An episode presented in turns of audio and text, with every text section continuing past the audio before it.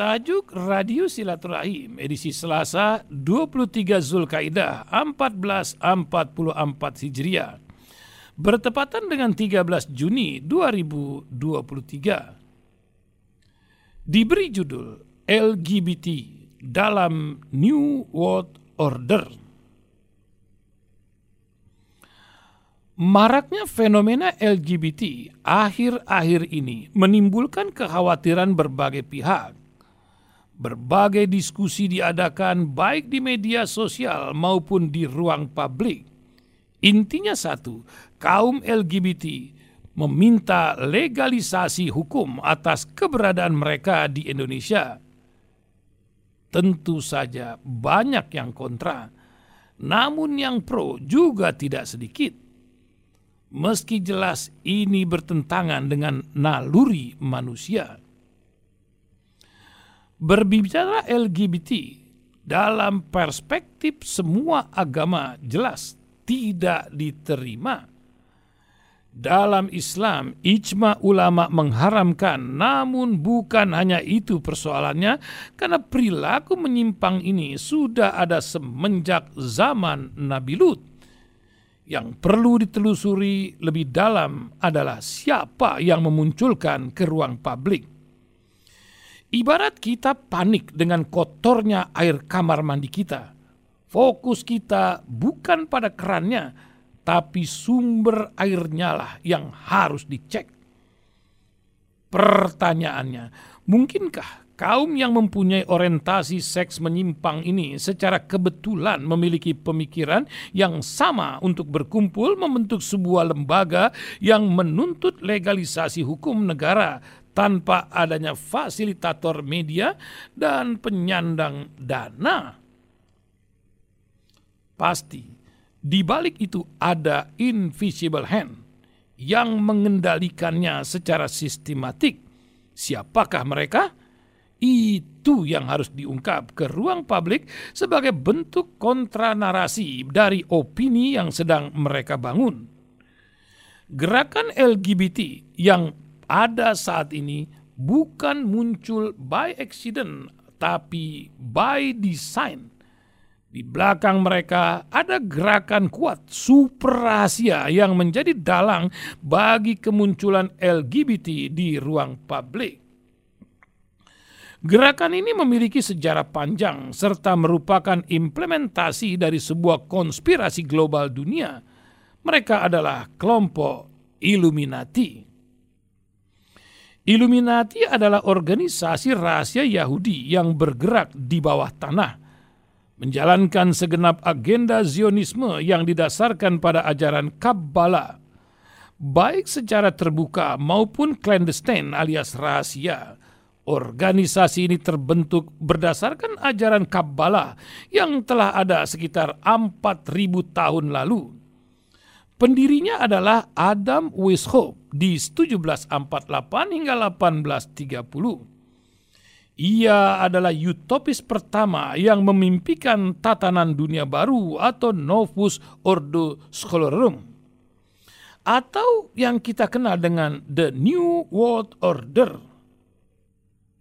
Tujuannya ada lima, menumbangkan kerajaan-kerajaan, menghapuskan kepemilikan pribadi dan warisan, menghilangkan kecintaan kepada tanah air, meniadakan kehidupan keluarga dan lembaga perkawinan, dan pembentukan pendidikan yang bersifat komunal bagi anak-anak dan menghapuskan semua agama yang ada.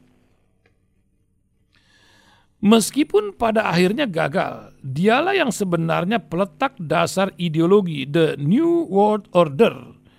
Kemudian pada tanggal 1 Mei 1776 didirikan Illuminati zaman pencerahan sebagai kelanjutan dari Illuminati sebelumnya.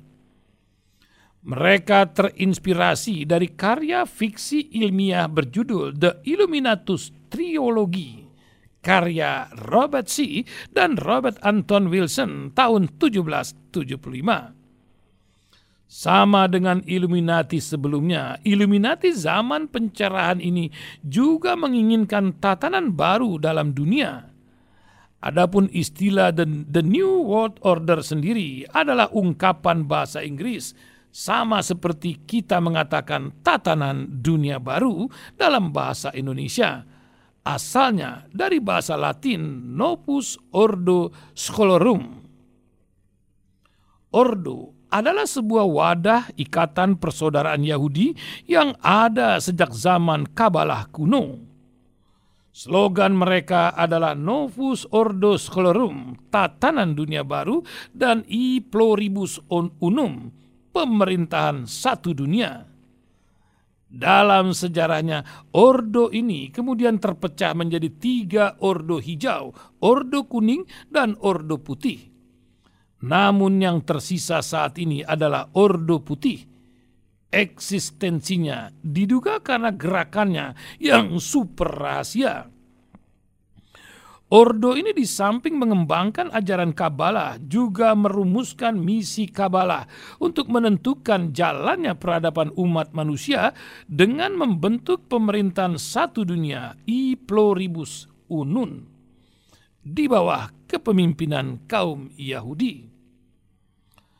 Tentang misi The New World Order seorang penulis senior barat, Ralph Epperson, dalam sebuah tulisannya yang juga berjudul The New World Order mengatakan, Tatanan dunia baru akan memasukkan perubahan di antaranya pada keluarga, yaitu perkawinan sesama jenis, homoseksual akan dilegalkan, negara akan melarang orang tua untuk tidak memelihara, membesarkan anak-anak mereka. Ini menghambat pertumbuhan manusia di muka bumi.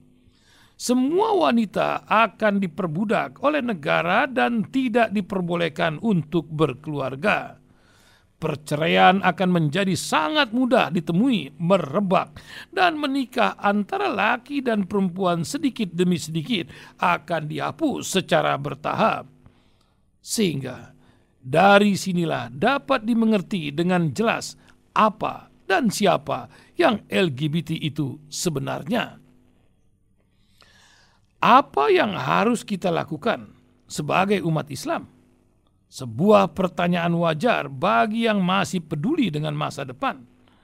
Melawan tatanan dunia baru bukan berbicara bagaimana melawan mereka dengan senjata, juga bukan untuk berebut kekuasaan dengan mereka, tapi bagaimana menyadarkan diri kita dan orang di seluruh dunia agar berada dalam koridor Al-Quran dan Sunnah, agar mampu menyingkap siapa musuh dan jebakannya Meskipun hampir seluruh sektor kehidupan saat ini di bawah kendali Yahudi, cari cara solusi satu-satunya untuk membalik serangan ini adalah dengan Islam itu sendiri. Kita harus berpikir dan berusaha bagaimana caranya agar kaum muslimin kembali kepada Al-Quran dengan benar.